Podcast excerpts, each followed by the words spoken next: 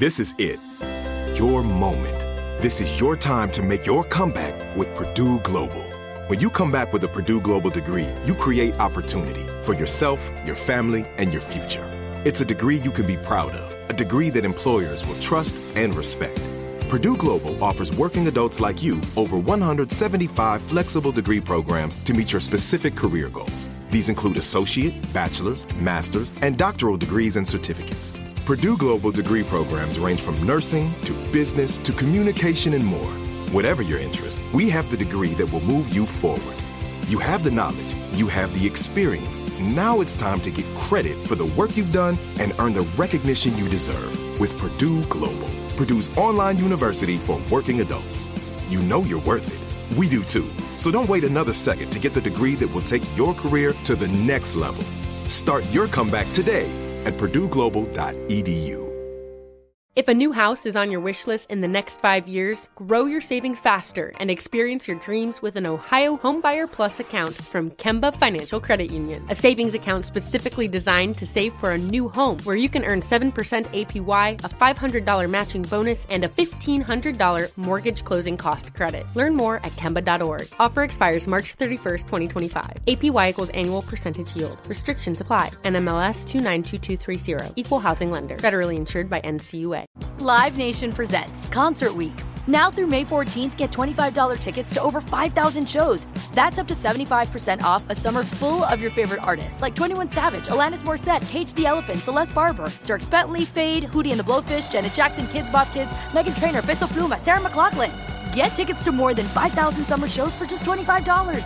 Until now through May 14th. Visit LiveNation.com slash Concert to learn more and plan your summer with Sean Paul, Sum 41, 30 Seconds to Mars, oh, and Two Door Cinema Club.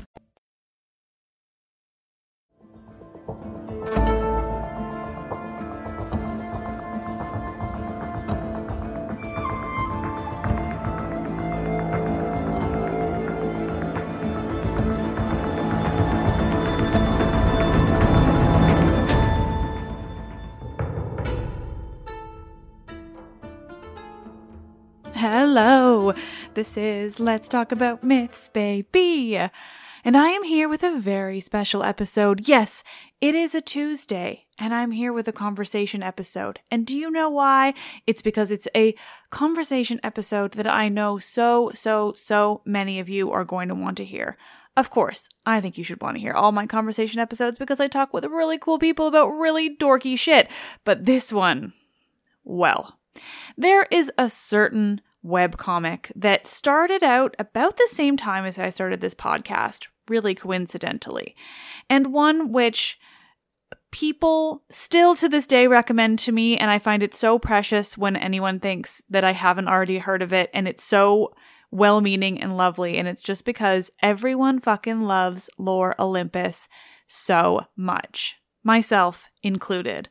I absolutely love Rachel Smythe's Lore Olympus. It is a super fun webtoon um, that is retelling the story of Hades and Persephone in a way that I love, and that says a lot because I'm pretty picky about that couple, as you all may well know.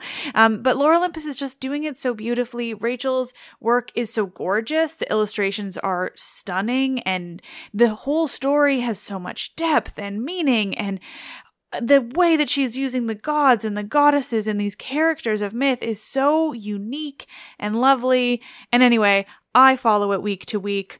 I do the fast pass. I love it so much. And the reason I'm talking to Rachel, aside from the fact that she and I have been Twitter friends for a long time and we've been meaning to, to chat, is because Lore Olympus is coming out as a print edition of the book, which is really cool. I love print copies of books, especially when they're beautiful, full color graphic novels about Greek mythology. Like, yes, fucking please.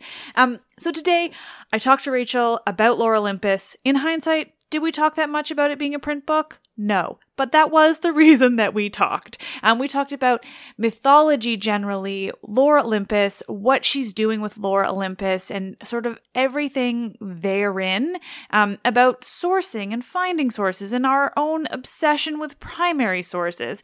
And just generally, we had such a good time. We, it's really, it was just such a fun conversation. It was so incredible to talk to Rachel. Um, and I just know that you're all going to enjoy it so, so much. So if you haven't already pre ordered your copy of Lore Olympus in physical, beautiful book form, it comes out the day this podcast is released, hence this episode coming out on a Tuesday. That is November 2nd. The book is available, and I personally am so excited for it. And I was so thrilled to get an advanced copy and be considered for all this. Feels so fancy. Anyway, I'm a super dork. This was such a fun conversation. I know you're all going to love it because so, so, so many of you just already love Lore Olympus. And God, it was just so much fun to talk to Rachel. So here you go.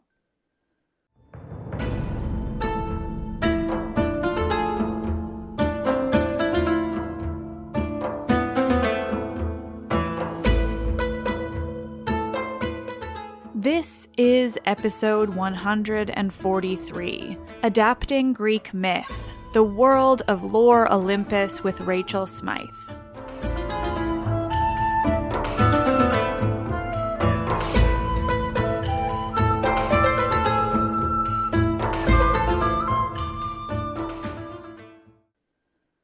Thank you so much for doing this. And thank you for having me. Oh gosh, It's I'm very nice thrilled too. I'm very thrilled. I mostly just want to talk about your use of mythology generally. Mhm. So obviously, like I mean, the depictions of Hades and Persephone are going to be like the biggest things for everybody. For, for me, I love their relationship in Lore Olympus, but I also just absolutely am obsessed with like every other character, and I think that's just like the like the general mythology nerd in me, where I'm like, yeah, like I like them. They're like I'm a big fan, but I'm also like Eros is one of my favorite characters, or like your Poseidon. I want to make sure you talk, not just me like talking about how much I love all the individual ones. So I just kind of want to, I mean, I guess just get a sense of like, how did you set about creating your version of all of these characters? Like, who, I mean, maybe like who did you start with, or who kind of gives you the most inspiration? Does that sound like a question you can answer? It does. If was It a question sounds at all. It's so it's, that's a huge of a question. No, I think um God, it's kind of like one of those how long is a piece is like it's such a you know a big I know. part of it. And like much time I have spent sitting being like, how do I answer this question in an articulate and intelligent way? But I think maybe one of the the, the strongest uh, point that I have really is the questions that I have around mythology when I read it. So, Mm. I mean, we have a lot of like what we do know, which is great. But there's Yeah, oh. like a lot of what we don't like. the- I, I'm like, you know, you read it and you're like, but I have questions, positive questions, but like the likelihood of us getting the answers to those questions. I Oh mean, God. I would love it if someone was like, we have ex- excavated a site and we've found like, I don't know, some some scroll and it's got all the answers on it that you wanted to know. so Could you think- imagine? Like, Oh, oh my it god. would be a party. It would be like I'd be like, "Give me that! I want to know. Tell Ah. me news." so, but um, yeah, I think it is very much about like joining the dots. So, I really, I'm sorry, this is going to be such a, a long-winded answer, but No, please. okay. So, Those like, this favorite. is bit, this is bit in the Odyssey, right? Okay, there's a bit in the Odyssey where there's like a bard and he's singing the he's telling the story of um Aphrodite, Hephaestus, and Ares. Mhm, and- mhm. You know, this is fantastic little the story and that's all like, oh, oh, the women don't come for modesty. Like they don't come and look at Aphrodite being s- stuck in this, you know, uh, net with uh with Ares. But there is a bit that always leaves me like I just want to know, and like even maybe you might know because I'm not like I don't have like any sort of like classic classics qualification or anything like that. But like, so Poseidon is like, why are you doing this? Hephaestus, I d- like find like he's like, let me help you because I think even at the time they're all like, I mean, this is like very juicy, but also deeply shameful, and like the context is there because you because they talk about like the the female goddesses do not come. They're like, we stay at home because this is so scandalous. This is a very scandalous story, and even Zeus is like, the vibe that I get, he's he's like, god. what a mess. And Poseidon's like, oh, this is kind of shameful. Don't, uh, what are you doing? What are you doing? And Hephaestus is like, I'm very upset. I'm very distraught. And Poseidon's like, I will pay like I think it's like the dowry back or something. And I'm like, what bones do you have in this though, Poseidon? What bones? Like, what is your stake in this? And I still like you'd think like if it was if it was Zeus, it would make sense to me because he like I think arranged this. It's his thing that he arranged, mm-hmm. as far as I know. But suddenly Poseidon is there, being like, "I've got you," and I'm like, "What? Now you're reasonable?" like, no, that and it that really is... like and it keeps me awake. I'm like, why? Why did he care? Because he generally seems to be like Poseidon seems to be very chaotic. And yes, I I have never thought about this question, and now it will keep me up at night. If you find because, out, please let me know. But you're right. Like Poseidon, I mean, which leads me directly into I'm so obsessed with your take on Poseidon because he is ridiculous in the best possible way and like real poseidon is like violent in a really depressing kind of he's way. very surly. Like he's yeah. Captain Surly out of all of them. As yeah, far as I understand.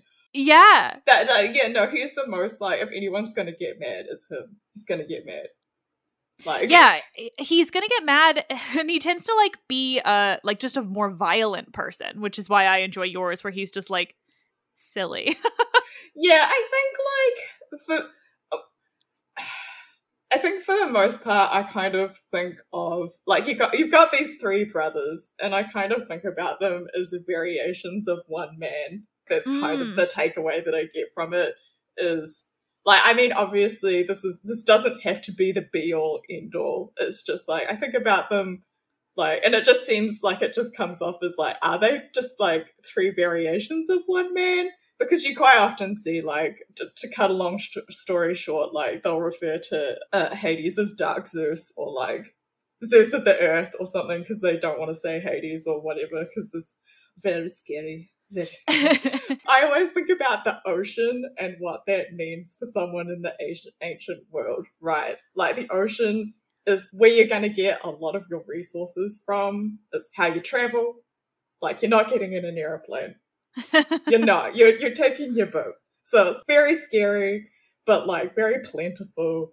So that's kind of my, you know, how I go about thinking about Poseidon. Because like Poseidon at the moment in the story is not really the main. He's not a main main character. Like he's there, and later on he'll probably have some more stuff to do. Ooh. No spoilers, or maybe he won't. No spoilers, but like you know that that's kind of how I go about it. Is I'm like, what is this? You know, this person who? Oh, that's the other thing. Is I kind of like the idea of him being like, like I said, he's, he he he seems to read as someone who is quite uh I guess yes, surly and violent, and you know he'll he, he's he seems less reasonable. But mm-hmm. I mean that that I we could make that case about most uh characters from mythology, to be honest. Um, and I kind of think about, you know, like Lord of the Flies, and there's that character Piggy. Piggy is the smartest character, but unfortunately, he is the least articulate, so nobody takes him seriously. So I kind of apply the same sort of uh, thing to Poseidon in the sense that he actually does have a lot of smart things to say. Like occasionally, he'll drop some sort of truth bomb in a very articulate way, but for the most part, they're like, oh, the sea is unruly and random, and you know, he, he's kind of just going to do his thing. So I think that's that's how that's how I think about Poseidon. I mean, obviously, if I'm like, I think this is a statement that's probably going to come up a lot in this interview because we're talking about adaptations, and it's always going to be, you know, the elephant in the room. but like, I am aware that he is not like beat for beat the same as like Poseidon from mythology. I mean, of course, I could sit down and, you know, create a piece of media that is a beat for beat translation of Poseidon, but you know, what would that look like? It would just be him like fighting with Athena Yeah, I mean, the text already exists. He's already there. He's already great in the source material, and I personally don't think that I have anything to like add. Oh yeah, no, I I was just like I, th- I think your Poseidon is just a lot better than real Poseidon because if you were to depict him real, he would definitely be like a bit more boring. But also, like most of his stories are just him being violent to women, like uh, honestly, like nine out of ten, and that's not fun like that's not a fun character, you know? Whereas I love like that yeah, like he occasionally has his truth bombs, but otherwise he's just kind of like a sidekick in the best sort of way where he's just sort of there in the background sometimes doing silly things and I, I, I just fully enjoy that about him. But i think adaptation in general is like i mean it's important to make changes because you i mean obviously you have to make changes in order to make a story work for now but especially mm-hmm. just because you're right like that story already exists the original one. So why retell it beat for beat? Like what yeah what does that add?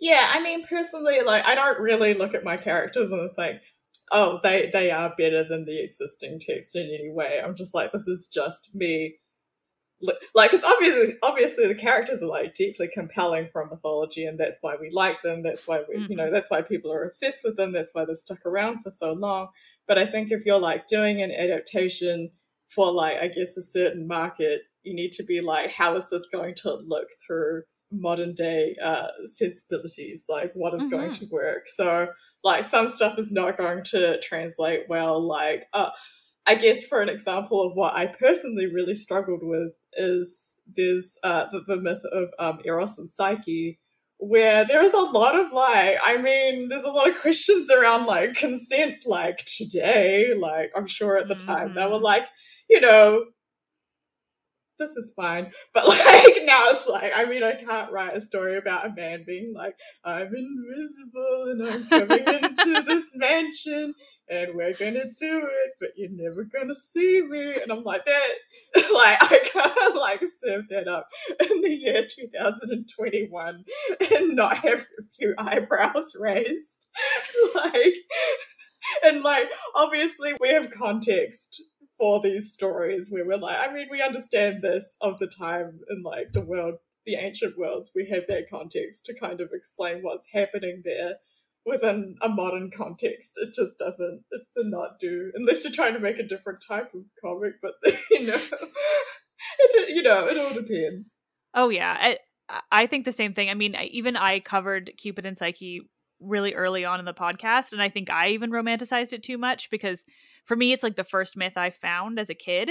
And so mm-hmm. I had this like romantic attachment to it in a way that is like maybe, you know, has skewed even my thoughts on it so yeah i mean that story specifically it is it is such an interesting one because the the the questions of consent should be very obvious but i think so often uh, it's like drilled into your head as being romantic because the the stories is you know it's meant to be romantic and it always has been sort of taken that way. But then if you really do look at it objectively yeah it's like no she is literally like basically kidnapped to a palace yeah. and then an invisible guy to comes like, comes to her at night. Like that's not ideal. Definitely not.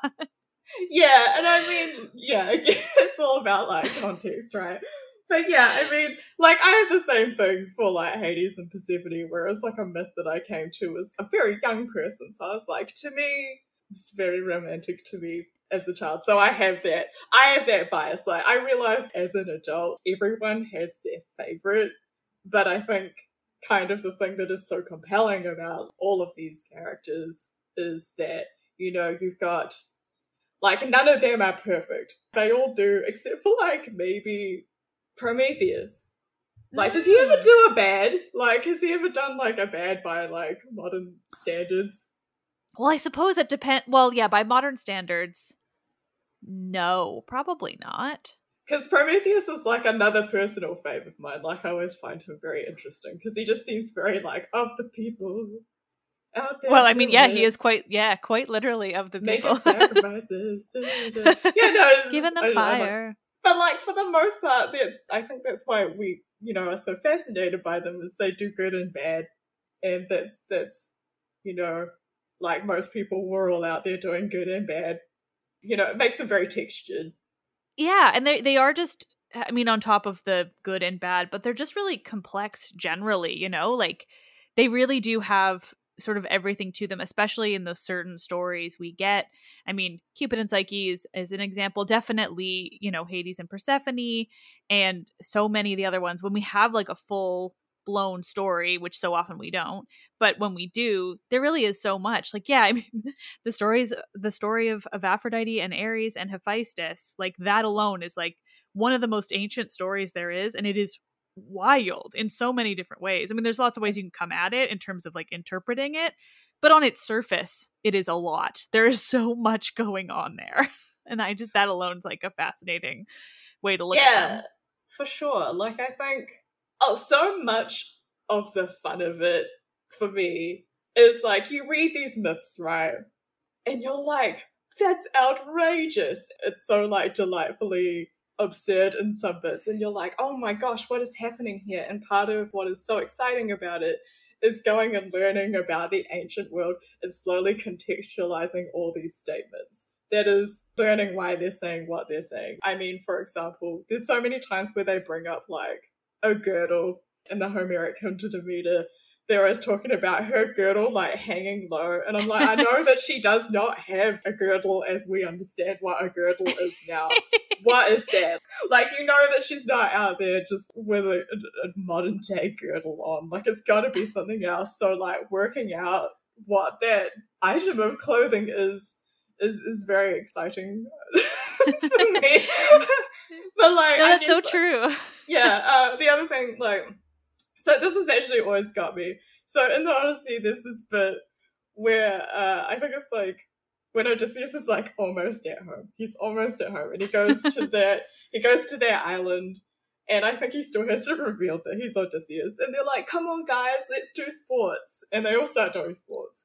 And someone is like you don't look like you do sports at all and he starts to cry and they're like, "Oh my god, everyone chill out." Odysseus is crying because he he feels like he's bad at sports. And for a long time, I thought this was like, I, like it's amazing, but also I'm like, why is he crying about sports? like, but then I was listening, like, this a lecture that I listened to. Basically, he, he's crying because you know, sports were like very closely linked with training to be a warrior. So basically, what they're Mm. saying is like, you don't really look like a warrior. And he's like, oh my god, I don't like this shame of like losing face, not being good at the thing that he really wants to be seen as being good at. And that's why he's upset. And then you're like, oh, that makes so much more sense. You know, learning about what these people valued, what was important to them, what was like, not important at all to them. It's, it's fascinating. Just, it's great. No, I agree entirely. I mean, especially Odysseus. He's such an emotional man, so he can be he can be so much. So when it comes to stuff like that then, like to turn it back to Lore Olympus because as much as I also just love talking about mythology, I'm like, "Oh, people are going to be mad at me if I don't also ask them about Lore. Olympus." um but yeah, so I mean when it comes to like if that's that's the part that fascinates you so much, how does that translate into the show? Like I know you do drop a lot of really subtle and like interesting connections to the ancient world even though you're covering it in a modern world but do you think about that part a lot like how much Mhm. ancient you're putting in Yeah, um, it kind of it's sort of like this weird, like the universe that they live in within Lore Olympus is like this weird kind of like, like it's modern day, but it's not actually meant to be our modern day. Like it's Mhm. influenced by what we know and like things that we may find like shocking or might make us happy. But it's also like very much like I very much try to go in and inform this world with things that are still important to the ancient world. There's like an Mhm. episode where like Persephone's like family comes to visit her and they, they bring a cow as a gift. And this makes total sense. He's like, Yeah, I got a cow. Also like Hades is very happy about receiving this cow. And I'm like, it's a good gift. It's a good gift to get a cow. um, what else? I think there's like a lot so it's not yeah, again, it's like not a one to one translation of it's here and now, like it's, it's it's got like you know, I try to put in these elements where I can. Um, and again, I think for me, the myth itself has so much yield in terms of what how you can interpret it. If you said to me like, Lore Olympus is gone. Your work is gone. Start over. I'd be like, yay! And like, I would just start like a different interpretation. Even if I finished it and I was like, Lore Olympus is done now. It's complete. And someone was like, Do you want to make another thing about Hades and Persephone? I'd be like, Can I? Oh my gosh. Like, there's so much you could do with it. Like, there's so many interpretations in there. And also, it's very exciting because there's not a lot of stories about women. Mm-hmm. Like, know, like this, and this mm-hmm. is like the, the story like revolves primarily around Demeter, and it's amazing. It's amazing to have this whole body of text to tell us things that we may not know about the ancient world, and it's just it's very cool. And so I, I just sorry, I'm losing my track of thought because I'm so excited to be talking about this. I'm like, oh my god, like I told everyone I know already. But like you could okay, so number one, you could do like this fantastic feminist story about like Demeter and her search for like her daughter. That's great. Because it's like it's unheard of. It's unheard of for like someone they live in a patriarchal society within the context of this story. And basically, Zeus has been like, I've given your daughter away. That's it. You're not getting her back.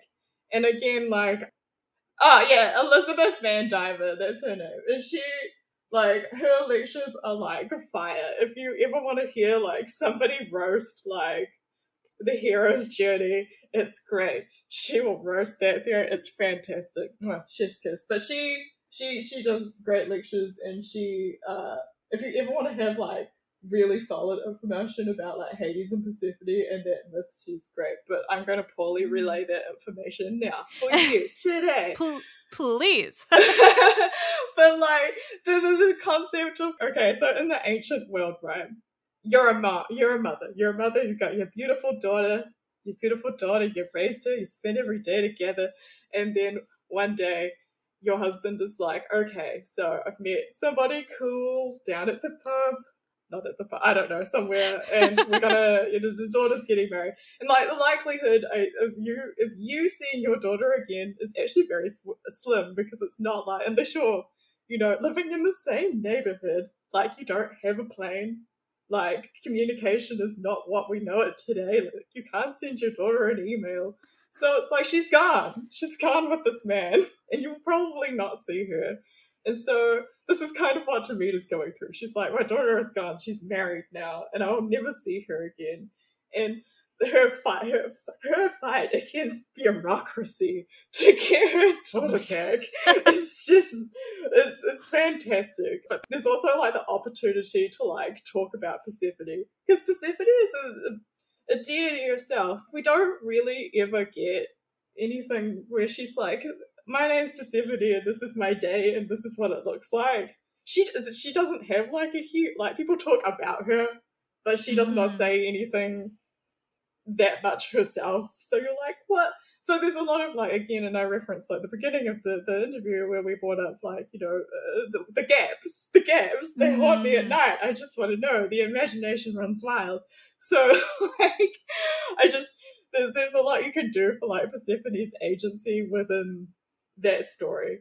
There's like a lot of ambiguity around like you know she eats like the pomegranate seeds but i'm like i mean clearly like there's rules so she knows that she shouldn't eat things down there because you'll have to stay there. But she still eats it anyway, so you're like, whoa, why though? like, why would you do? And like, just the question around that, I'm like, did you want to stay? What the fuck is happening? Oh my god! And there's a, there's a lot there.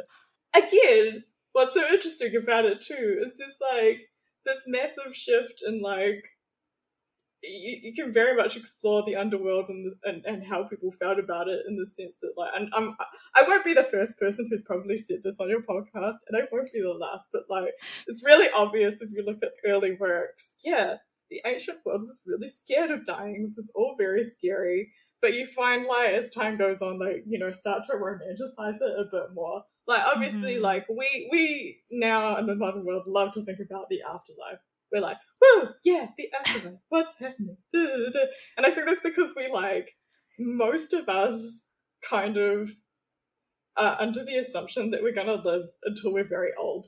that's the you know that's the assumption we take that for granted. But like people in the angel world, they they like the other day I was like, what, what was the life expectancy? And it was like mm. 20, 20 or 30. I'm like, I, I, assume it's less if you're a woman because you're giving birth. Oh, um, oh God, yeah. you know, we expect babies to live. And I'm like, they're not living. They're not living back then. it's no. very rare.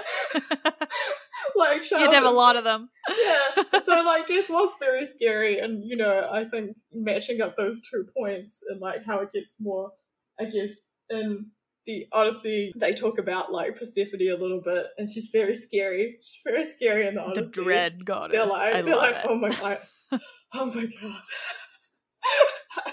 I'm so like, who is this woman? She sounds incredible, but like they have all of that, and, and you know they talk about the underworld, and it's very scary. And then you've got Virgil later on, and he's got like pretty much this really extended like description of what the underworld has and it's got like you know your heavenly sections as opposed to you know just death death death and more death sad sad death it sucks here so like they have more more of a concept of like you know you, you might have like an awesome time in the underworld i don't know you might you, it, it could be good yeah it could be good and i think that that's super interesting so i think that really like I'm sorry, this was a very this is very long winded, but essentially, like, I love it. I think about that a lot within writing Lore Olympus because I love the idea of like the chicken and the egg, which came first. Mm. So, hmm. Like at the beginning of Lore Olympus, you've got like you know this very kind of like a lot of people look at it and they're like, that's not not that's not how this is supposed to be. And I'm like, well, I'm getting there.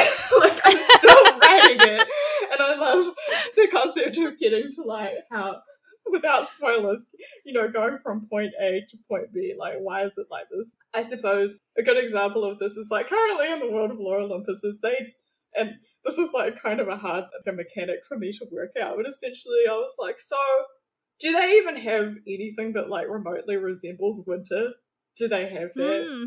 So like they have that kind of in the underworld in the sense that they don't have the resources to have sun and and plentiful fields of goodness. So it's like it snows there and it's very cold. And no, I, I could have made it like very warm because I think it's meant to be close to the center of the earth. So I was like, I'm just going to make it very cold instead, which I know may not make sense, but it's just because they have like like I mentioned, a lack of resources. In the mortal realm, in the world of Lore Olympus, is the weather is always good. Like it's either summer or spring. It's it's cracking. It's great. Um, and so they do not yet have a concept of winter, but they will later Ooh. on. So um, I mean, no spoilers, but like I mean, I guess this parts. Myth, this myth has been out for yeah.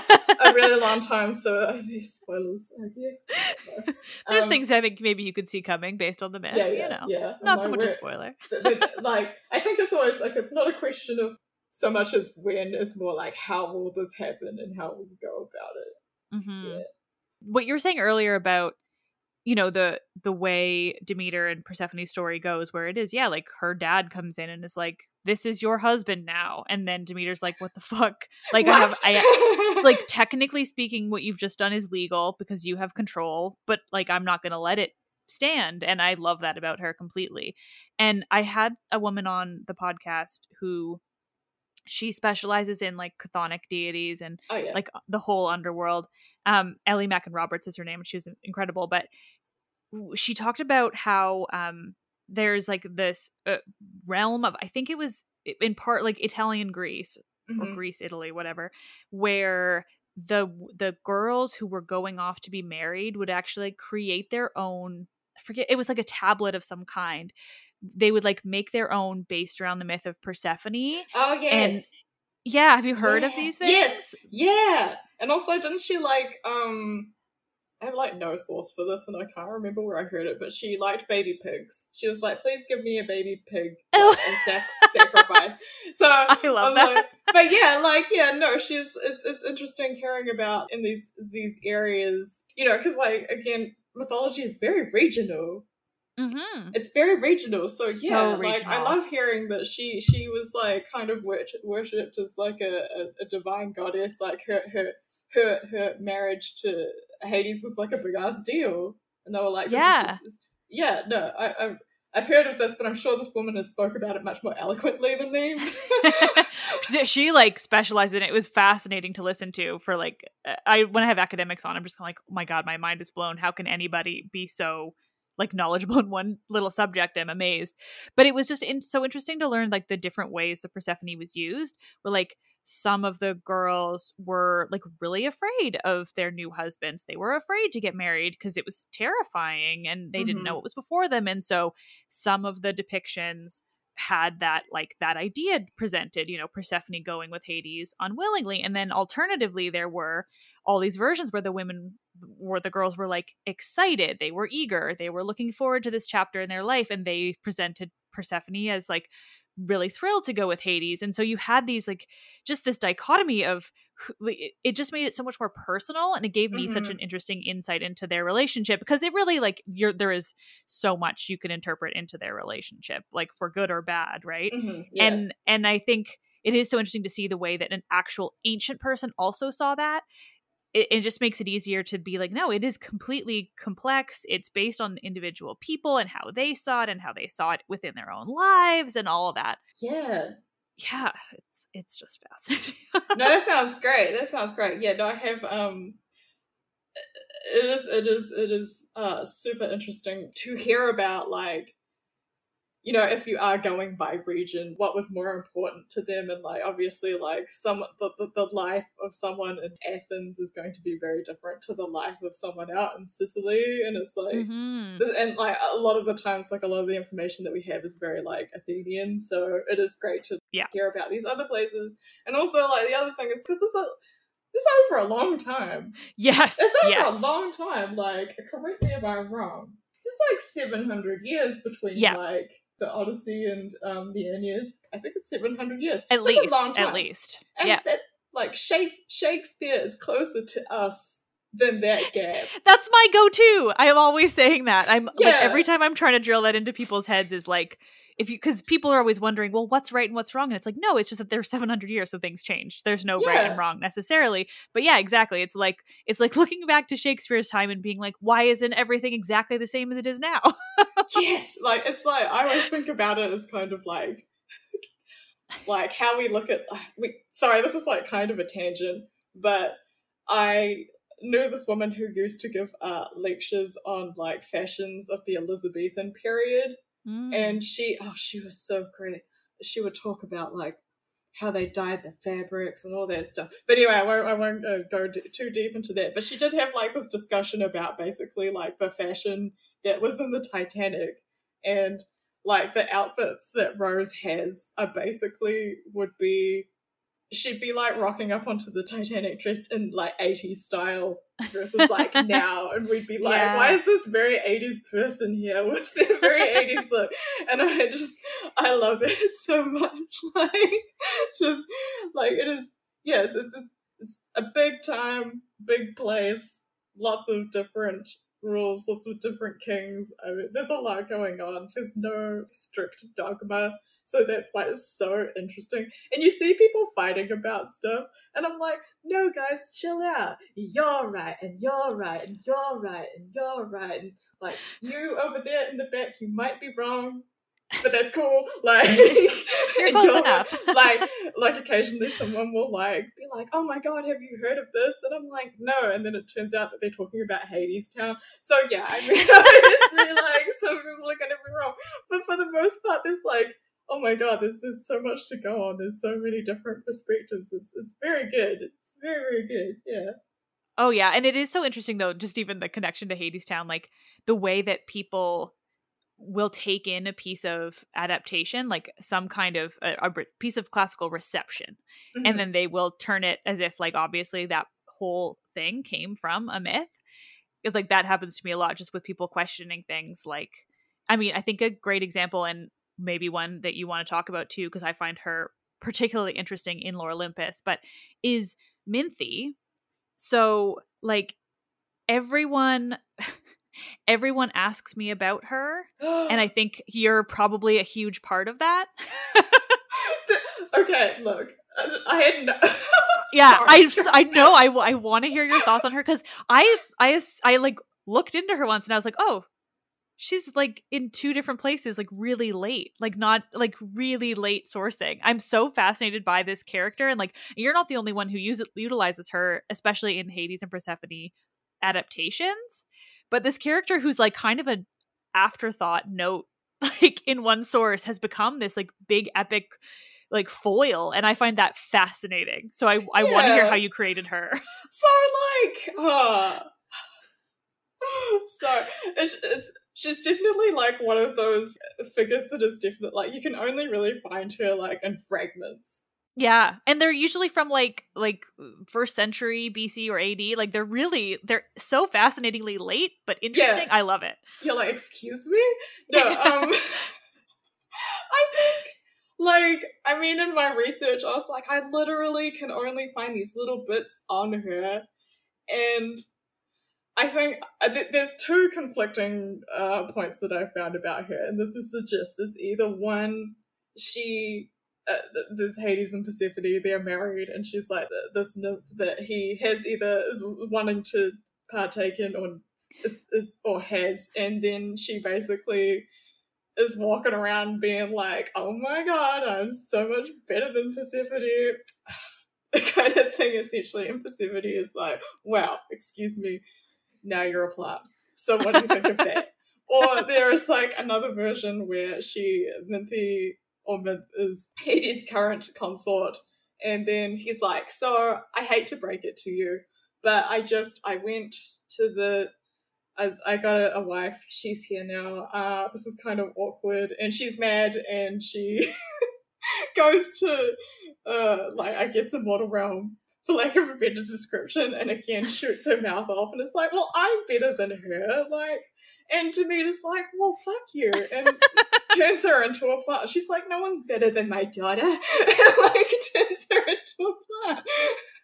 and I'm like, sorry, I shouldn't laugh because it's very no. Violent. I mean, but like, yeah, so, but it's Greek myth. But yeah, yeah you yeah. get like these two. so I guess like my adaptation comes from like mortals may not know, but I assume that most uh, nymphs and other immortal creatures or like demi creatures understand what gods are like, which are that they should be avoided. Like, they're kind of like that they just do what they feel like, and this should be avoided at all costs. So I can't imagine what would be going through your head to be like, you know what, I'm just gonna pop off. Like I'm just gonna yeah. totally go off. I'm like, who was this this nymph who's just like really comfortable with going off, and it just really informs it informs the whole story of like how I write her. I'm like, yep, okay, so you got this note, and she's like totally comfortable with basically saying that she's better than Persephone, and I'm like, by all accounts, Persephone is like mwah, any description that you get of her, like she's clearly like the top shelf according to these ancient texts. Like this is the poet. I think it's Nonnus. Oh yeah, yeah, yeah. yeah, yeah. He's uh, wild. So he has this whole paragraph that literally I'm obsessed with, where he basically writes about how all the youth gods are like, whoa, excuse me, this goddess is very good looking, so we're all gonna go to like Demeter and offer up these gifts and be like, okay, gosh, like I think Hermes is like, you get my scepter, here you go, you can have this. And I think Hephaestus says something, and I think even I think even there's a line. Sorry, I should have it in front of me, but I don't. I haven't read oh, it in a little while. But like, there's like a bit where Ares is like going to give up his rioting with with Aphrodite, and I'm like, oh my god, is rioting with Aphrodite. Oh my this god, very saucy. So clearly, that sounds amazing. So clearly, she's she's very just. She's hot. Uh, she's yeah, yeah, she's she's obviously got something going on there, and yeah, to me, just just like I'm not having it. It's great. I I love that. I've been slowly reading bits and pieces of Nonnus. Um, for Cadmus and Harmonia content because they're oh, yes. my people. Yeah. And yeah, that that Dionysiaca is something yes! else as a source. Yeah, it is wild. And it's also from like the Hellenistic period too. Like mm-hmm. it's also so late and no, it's not even I think it's much later. I think it's like I don't even know. It's It's very, very scandalous. Late. It's And very it's- yeah, and it's It's, like on long. a bit where like describing like Persephone having a bath and everything. Oh my god! I'm, I'm, I'm pretty sure. Like, d- don't quote me. no, I mean, I, I trust like, you. I'm pretty sure there's like a bit where she's she like is doing she's working on her loom and she gets real hot and then she has a bath and Zeus like sees her somehow in the where where she's having a bath and like exits the house of Hera. I think that's the words that are used. but I, it's very scandalous and I'm like, what? Excuse me? Excuse me? Yeah.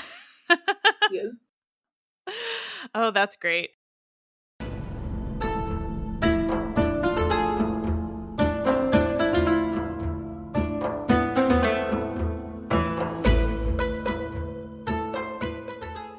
This is it. Your moment. This is your time to make your comeback with Purdue Global. When you come back with a Purdue Global degree, you create opportunity for yourself, your family, and your future. It's a degree you can be proud of, a degree that employers will trust and respect. Purdue Global offers working adults like you over 175 flexible degree programs to meet your specific career goals. These include associate, bachelor's, master's, and doctoral degrees and certificates. Purdue Global degree programs range from nursing to business to communication and more. Whatever your interest, we have the degree that will move you forward. You have the knowledge, you have the experience. Now it's time to get credit for the work you've done and earn the recognition you deserve with Purdue Global, Purdue's online university for working adults. You know you're worth it. We do too. So don't wait another second to get the degree that will take your career to the next level. Start your comeback today at purdueglobal.edu.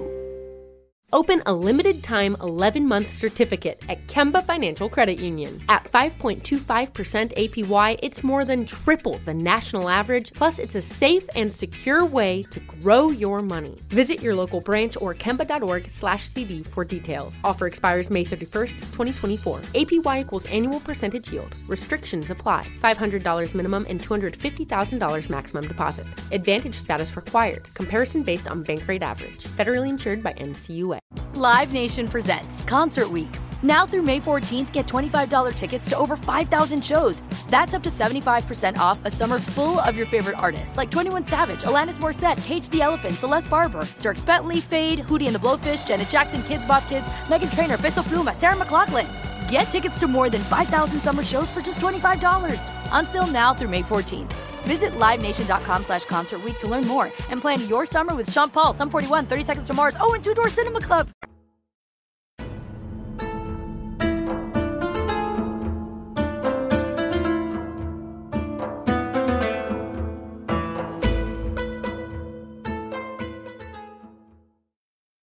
Well, okay, that kind of even just mentioning some of those characters now, I'm I'm curious I'm curious about a couple of things. Uh-huh. First, do you also obsessively use the website the- theoi.com?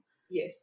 Every day, Every yeah, day of my life. it's yeah, it's great because it like tells you things, but also tells you where to go find them, exactly. which is yeah. like a big deal to me because I'm like, you can tell me something, but like, I'd love to know where it is. Like, okay, I am the same way. I'm and I find we're rare. We're a rare sort who's like I need you to tell me the thing, but I also desperately need to know where I can find it in the original source. people can tell you things, and that's great, but like, where is it? Like, I just want to read it too. Like, I just want to know. Yeah. So that is what's great about that website is it has its scholarly sources, and you're like, thank you. Now I can write my thing, and again, again, like I guess this relates to like Lore Olympus as well. Is I think some people think it's meant to be like you know a beat for beat thing, like a beat for beat interpretation, and I'm like, no, no, no. This is No. this is like something else. Like it's inspired, and obviously I've thought about it a lot. Like I think about it every day of my life for like the past half decade.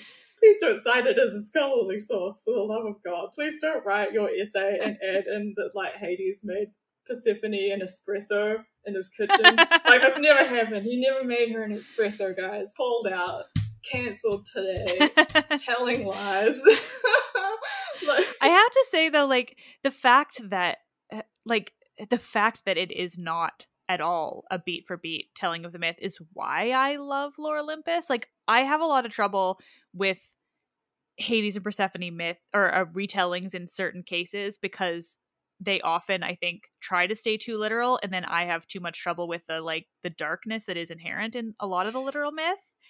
And yours doesn't it you've like separated yourself from all the dark bits in that way. I hope this I I'm I'm hoping this comes across as good as I mean it and I'll cut it accordingly. But like that's why I love Lore Olympus versus like every other one that I've come across because I'm like you're not making Demeter out to be like some I don't know, I guess most of them just make Demeter out to be this like horrific monster of a mother and it bums me out. Yeah, I mean, okay, like I mean, like a lot of people, you know, read Lore Olympus and they are very like frustrated with the character Demeter as I show her, and I have thoughts on this. Like, so I really like Demeter. I really like her. For me, I think about she reminds me of the type of mother who was like, "We're going to the cinema. We're going to the movies."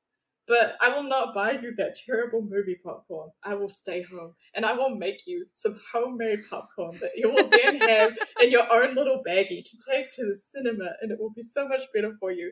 And like, yeah, there are times in Lore Olympus where like Demeter is definitely not perfect. She definitely, you know, has her moments where you're like, gosh, Demeter, you shouldn't have done that. But she also has like some uh, redeemable qualities. And I think a lot of the things that she does within Lore Olympus is because she's very frightened. She's very, very Yeah. frightened because she is like experienced the world in such a way which has caused her to be like, oh no, I really want, you know, I really want my daughter to live the type of life that, you know, I want to live. And and I think you know, she's she's definitely far from perfect, but I think as the story goes along, people will be like, "Oh, that's why she is the way she is," and that makes her a sympathetic character. Mhm. So I don't like entirely like I think people do, you know, and this is no shade to them. Like, however you want to tell your story is absolutely up to you. That's fine. You do your thing. But like, um, for me personally, I just I personally when I go about like writing characters. For the most part, I want them to do things that are wrong, but also be redeemable and Mhm. also be like sympathetic. So like they're not gonna get everything right. I, I like the concept of like almost making characters like polarizing where, you know, like some people are gonna be like, this really annoys me, and some people will be like, oh, I really relate to this, and I really enjoy those types of conversations where, you know, people can then come to understand each other a little bit better. I really enjoy Persephone in the in, within the story because I'm like, yeah, she did like kill a whole bunch of people, and I enjoy the conflict of that with her character, where she, you know, seems very nice and she's trying to like reconcile those, you know, those things, and it just it makes for a very exciting and rewarding writing experience. So, like, Mhm. yeah, I mean, people, uh, you know, at times will look at Demeter in the context of Lore Olympus and be like, "Oh man, she's she's she's not it, she's not it." But I'm like, just wait. No, I think you've shown enough progression anyway. Like she does still progress even even in, as much as you've written so far. Mhm. Like I can see you can still see her grow in that way cuz I yeah, I know what you mean, but I mean, not to just like reassure you which you probably don't need, but I really love her in Lore Olympus and Oh, I'm well, picky with you. those. Thank you.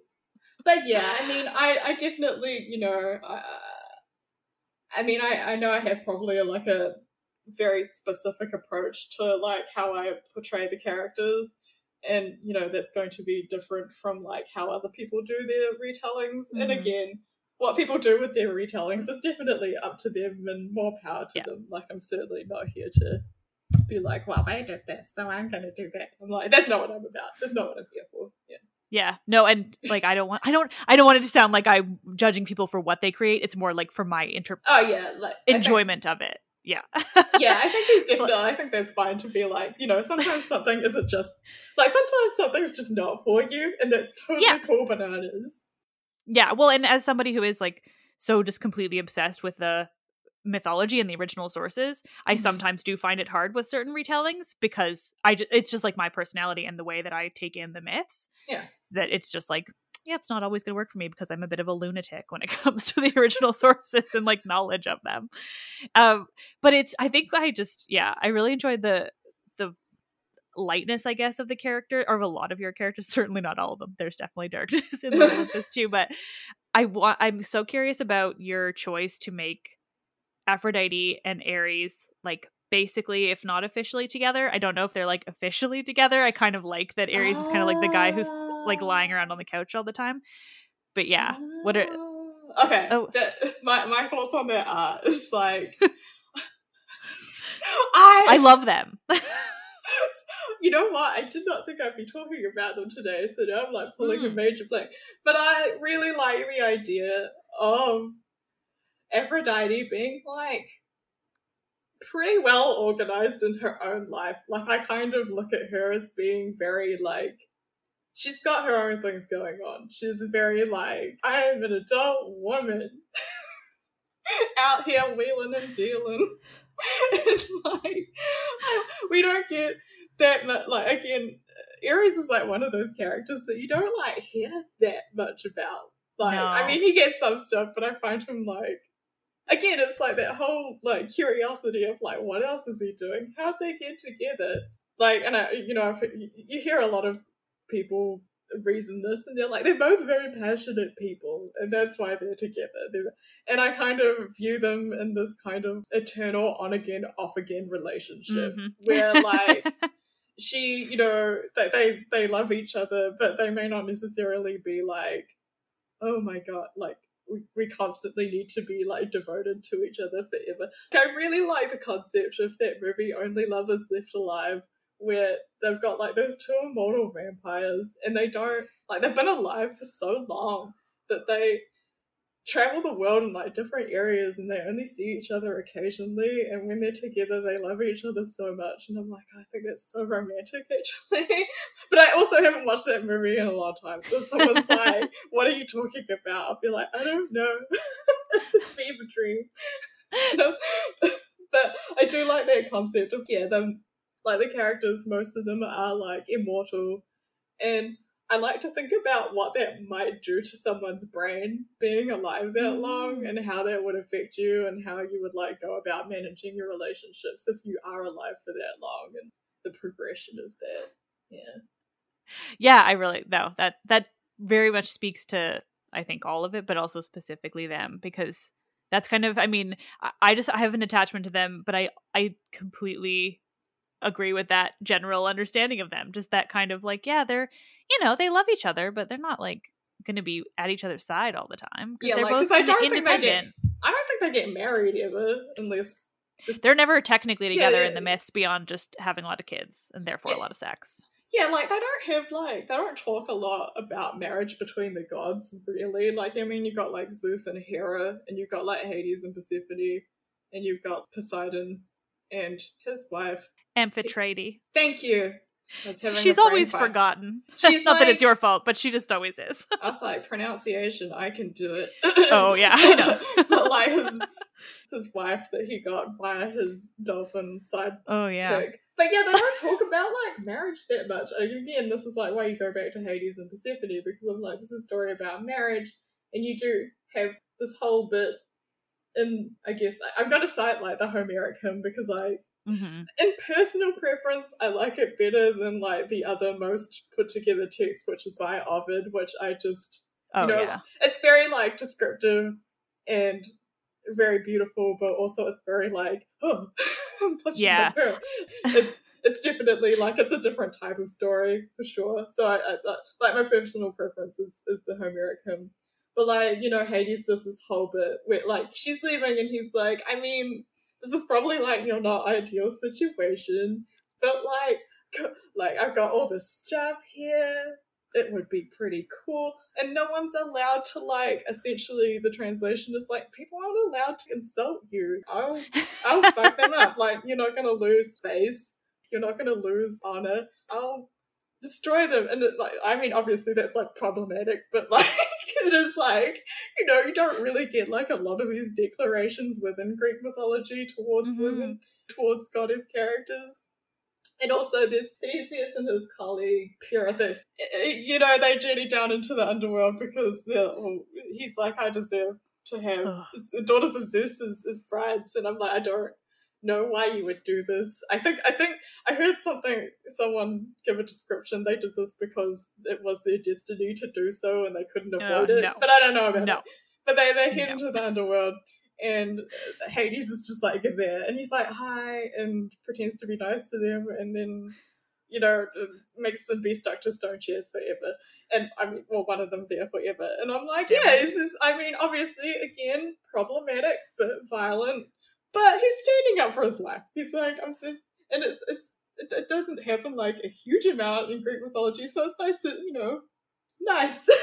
even though No, I- I mean, I agree completely. There's, I don't even think you need to clarify that it's problematic about them being stuck to chairs for life. Like, they deserve it completely. Theseus is the biggest asshole of all of Greek mythology, and Pirithous is his best friend who then decided to, like, one up him by being like, I'm gonna go abduct the queen of the underworld. Like, if anyone deserved, like, eternal punishment, it's them. So, I, I, I stand by that. Okay, yeah, because he's like Mr. Forgetful. Mr. Forgetful. He- Like, he leaves his wife behind.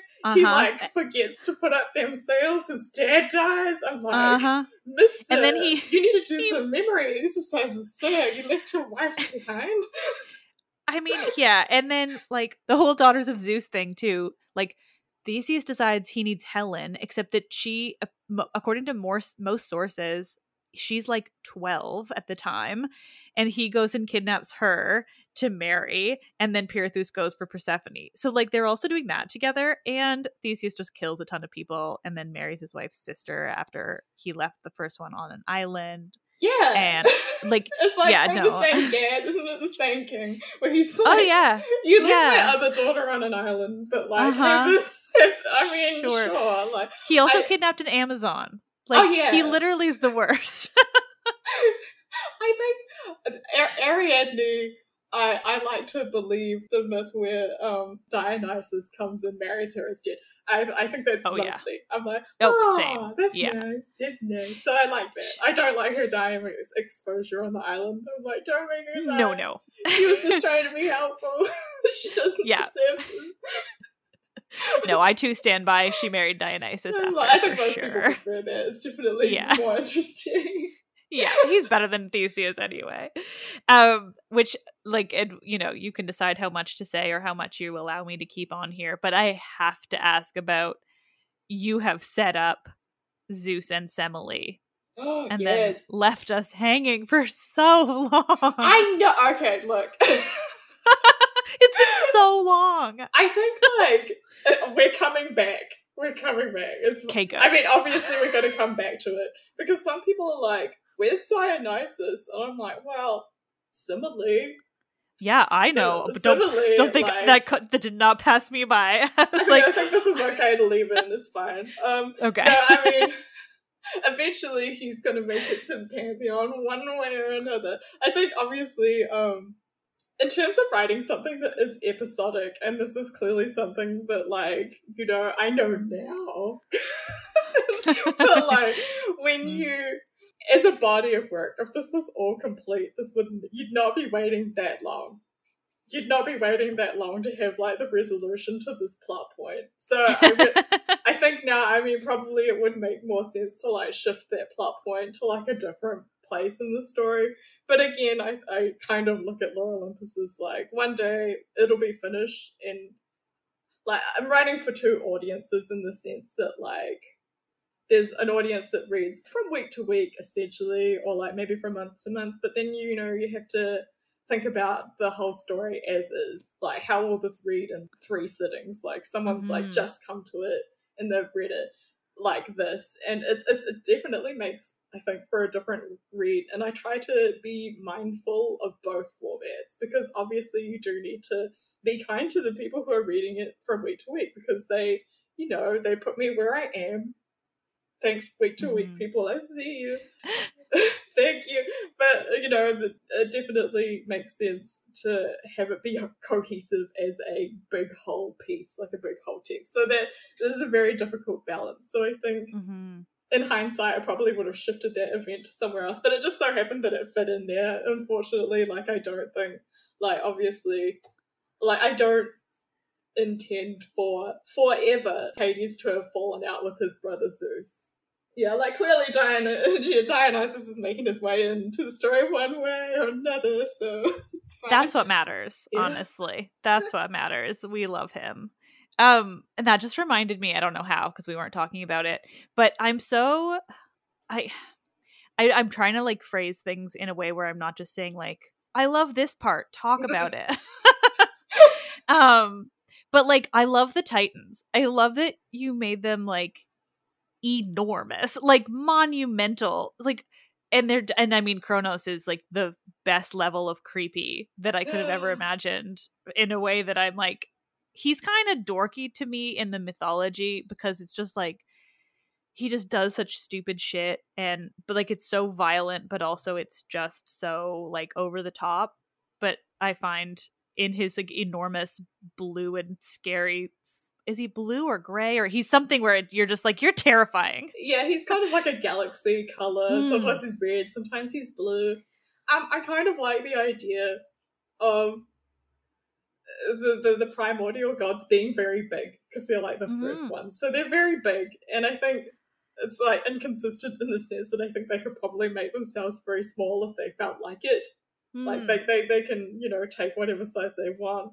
So I, I kind of like imagine that every time they like procreate, their offspring kind of gets smaller and smaller. Which is like it's such a weird thing to think about and I don't I don't know I like how it. I landed with this. Like, because you see it kind of like in um the Hades the game. Like, I have not played it myself because. I was too busy Neither, making my I... comic. and if I yeah. play a game, my arm will drop off. But like, uh, Zagreus in it is very small and Hades is very big. And hmm. I kind of like for me, like again, because you've got like characters in Lore Olympus who are also very small and very big. And I like the idea is like as they go along, they get smaller and smaller. So like you know, like Hades is quite big. He's he's meant to be like a big guy who needs to buy like a bespoke larger car. Like this very I like I kind of wish I made him a little smaller because it makes him very difficult to draw in proportion to things. Because I'm like, mm. I have to draw him in a car. Like I'm like, I've got this drawing of a car, and like either Persephone has to look really tiny in the car, or Hades has to look really big in the car, and it just it makes it really hard. I really I really like dug myself a hole on that one. being, being frank, it's so difficult because it's like she, like she's very, she's tiny, she's tiny, but also she gets very big, which is like. Sorry, I just love the idea of her being very big. But yeah, she's she's like the littlest, and I kind of like do this because she's the latest to the pantheon. Like, so I kind mm-hmm. of get mm. fa- I'm fascinated with the structure of the pantheon and like when yeah. various deities came into it, and it's it's all very interesting. Like I like again talking about not having answers to things, but if you even think about like the whole Titanomachy and like the um the, the division of wealth, so you know you've got these three brothers, and they're like, we get all this stuff. We, we get these realms, and the women who are there are just like, well, okay. And they kind of get the earth, this ranges from source to source, obviously, mm-hmm. but they, they don't get a lot. And so for me, a lot of the tensions in Lore Olympus are kind of based on this division, where like these characters got a lot, these characters got a li- little, and that is where like they've got like this historical tension with them that never really leaves them. Um, and you don't hear a lot about it. And I'm like, I want to know about this. Like, I, like obviously, this is probably like a very traumatic situation. Like, Mm-hmm. Like we read about it, and we read about like Hades being like uh, devoured, and these characters being devoured, and it's funny. But then you try and think about what that might really be like, and it's very scary. Yeah. And like you think about like I don't know, even Gaia being like forced to keep her children up inside her body. Yeah, like that must be very painful. It's just I don't know, super again very compelling. Like there's lots yeah. to, there's lots to write about and like I know I've taken like at times a very like literal, like it's very literal, and you could probably like be much more metaphorical with it. But I'm like, so he's literally like the, these characters were like literally swallowed by Kronos, spent some time chilling out in there, and also, oh god, this is like not my uh, a thing of my invention or thought. I've heard like a couple of people say it. Like obviously, I don't want to not credit people but I think there's like some lecture, lecture that I listened to where like the order of which they came out of Kronos is really important in the sense that mm-hmm. like Hades was like the first son, and then on leaving he ended up being the last son, so he ends up being like his importance is kind of damaged in this way where he should be like the first son, the best one, but he's not, and he's suddenly now the, Mm. the last son who gets like the least rights to things, which I think definitely uh, I think that's a really persuasive argument. I'm like, yeah, because they do have make such a big, you know, this uh, first sons are a real big deal in classical uh, literature. So yeah, Yeah. It's funny, I've never thought about it in terms of the sons. I always just think about it in terms of like all the children because it's Oh, like yeah. Zeus and Hestia are the first in, first out. But yeah, it is so much more meaningful in that world to think about it like when it comes to the men because they would be the ones to inherit everything anyway. Yes. So Yeah. that's very interesting. Yeah, I hadn't I hadn't thought about that. yeah. I mean, obviously, I think about like in this context, if we're talking about Lore Olympus, because obviously another elephant in the room, incest. Uh, uh, and writing around this is very difficult. It's very difficult, and I'm constantly in Mhm. fear of, of messing it up. I feel like I get that. I'm in a cat suit. I'm in the museum. There's lasers around me. I'm like jumping around the lasers, like trying to avoid the incest. And one day, one of these days, someone's gonna have like a like gotcha moment with me, and I'm just waiting for it. It's so hard. So yeah, I made the like again. This is where you have to like take liberties because either you're gonna have to be like, okay, so this just incest, and like it's yeah. very hard it's a very hard selling point in a modern context. Like if you're talking Yeah. to like I mean, obviously if you're talking to someone who's like, Oh, I know a lot about Greek mythology and this is a fact that I know and have known for a long time and I've moved past it. like yeah, clearly- you have to though. Like you have to.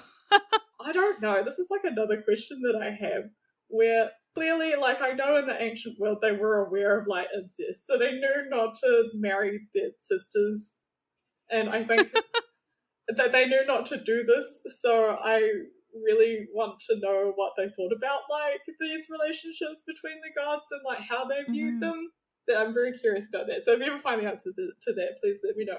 But anyway, Yeah. like you've got Kronos, and I kind of had to like separate off their sisters in like a different way. So Hestia, Hera, and Demeter in this case are like made by Metis. She's, she's like, I'm going to make them so they're not related by blood, and they're like made from like like it's more like it's kind of etiological in the sense that they're made from things from like the earth or things around that she found. So there is, you know, obviously I had to take some liberties to avoid the incest. And like again, like to Demeter, Demeter made Persephone on her own. But I don't think Mhm. this is smart. like Yeah, I don't think this is like you know, it's not out of the realm of possibilities. Like there's like a lot of, you know, times where I don't know, like Hera made Hephaestus on her own. Like she was literally like, I'm so mad that Zeus had Athena on his own. I can make a Mhm. baby. like I'll show you. Like so I thought it's not out of the realm of possibility to, for these characters to be like making these babies on their own. I think that's you know, it's fine. It's I'm Oh, just like, absolutely. Don't worry, Well- everyone. It's fine. Yeah. no, but God, it's better. Yeah, I mean, making eh, making those liberty or taking those liberties is certainly better than being like. So here's the thing: Hades is Persephone's uncle on both sides because Yeah, like, on both sides. He's like that's a double like- uncle. But he's also double to make, uncle. to make it more difficult, like even in ancient Greece, they were like apparent. So they didn't view marrying your uncle as incest either. Like, so that that's where that. Again, if you go and listen to this thing by Elizabeth Vandiver, which I encourage everyone to do, because Yeah. it's so great. Yeah, it's really common to because I think it's, it's super common to marry your uncle because he knows your dad. he knows Yeah. Oh my And God, keeps- that's exactly it. and it keeps He and it keeps the dad. wealth like close by because your dad's like, but my brother's my best bud. It makes sense, and it keeps the wealth close by, and I know where all my stuff's going. so like they didn't they didn't think that was incest, but they certainly thought like brother sister was incest. But that was like where they drew Mm-hmm. the line, and I think, oh yeah, Yeah, I think for the gods, it must have just been that like there were no other options, so somehow it's okay. Where it's like it just doesn't count for them Like, because yeah, I mean, this is like uh, if you're dealing with any sort of like pantheon, I feel like this is very much the case across the board. Mm-hmm. Like, Because uh, who else are they going to marry? yeah, like yeah, who are they gonna? They're like, they, well, they're not gonna.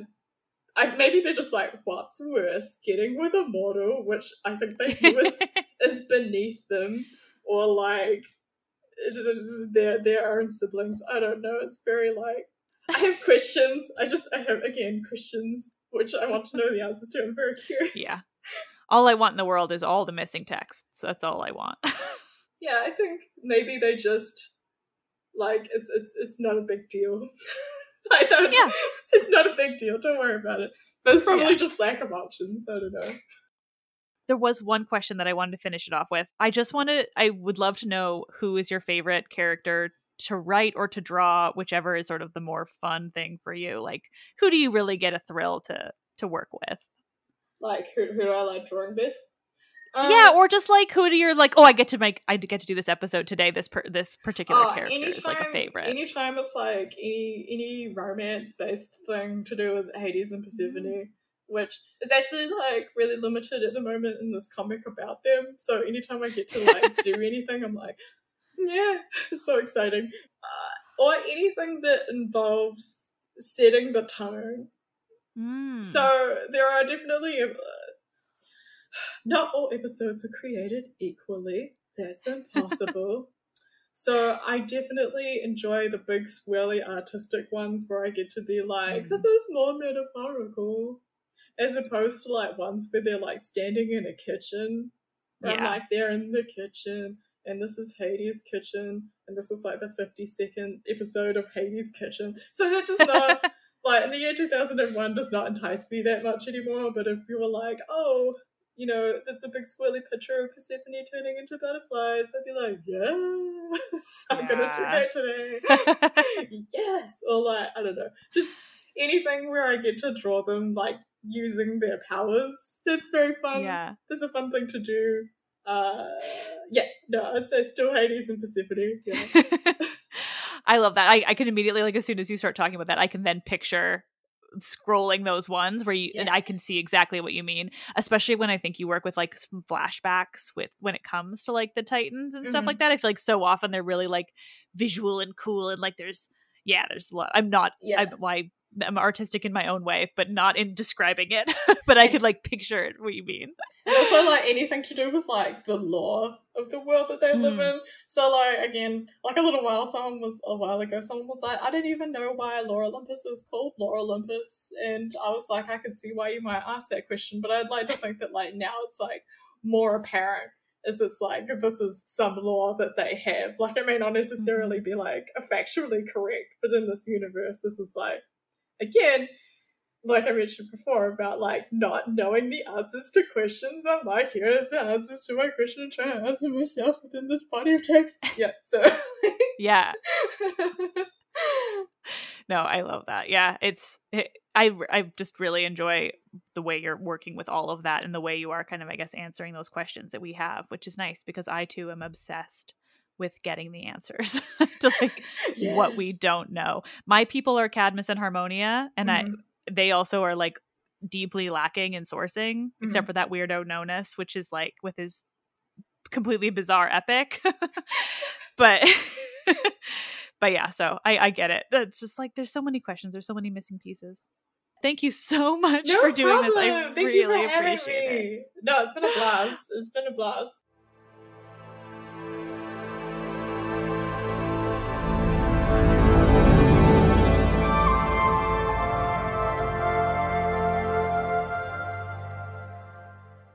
Oh, nerds, thank you all so much for listening. I mean, this was so much fun. If you haven't read Rachel's webtoon Lore Olympus, please highly recommend. It's really fun and beautiful and a great and lovely adaptation of Greek myth generally and the Hades and Persephone myth specifically. But what I love so much about Lore Olympus is the way she's adapting so many myths into this world and the way she's doing them. So I just generally highly recommend this webtoon. It's gorgeous, and then obviously highly recommend it in book form too. Um, should be available wherever you live in book form again as of of today, the day this episode is being released. So thank you all so much for listening. Um, this is one of my most exciting conversations and one that I know so many of you are going to be so excited by. And that alone just makes me so much more excited. So I just, I really appreciate you all. You are all the best. This job is very fun. Greek mythology is super cool and dorky in the absolute best way. I am Liv and I love this shit.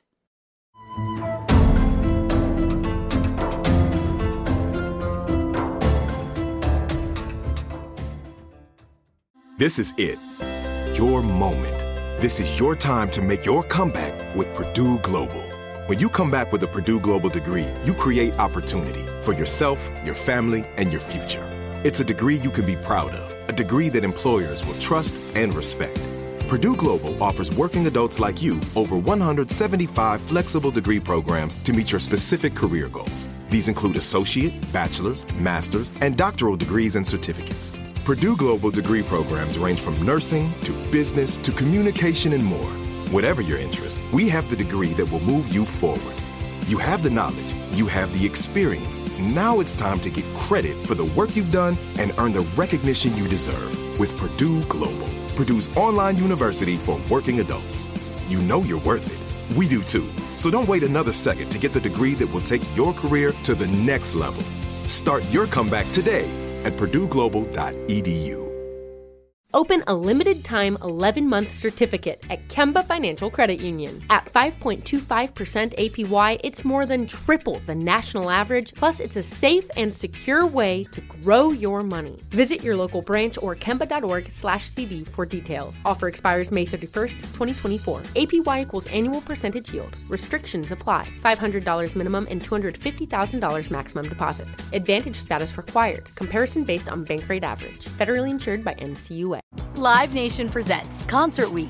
Now through May 14th, get $25 tickets to over 5,000 shows. That's up to 75% off a summer full of your favorite artists like 21 Savage, Alanis Morissette, Cage the Elephant, Celeste Barber, Dierks Bentley, Fade, Hootie and the Blowfish, Janet Jackson, Kidz Bop Kids, Meghan Trainor, Peso Pluma, Sarah McLachlan. Get tickets to more than 5,000 summer shows for just $25. Until now through May 14th. Visit LiveNation.com slash Concert to learn more and plan your summer with Sean Paul, Sum 41, 30 Seconds to Mars, oh, and Two Door Cinema Club.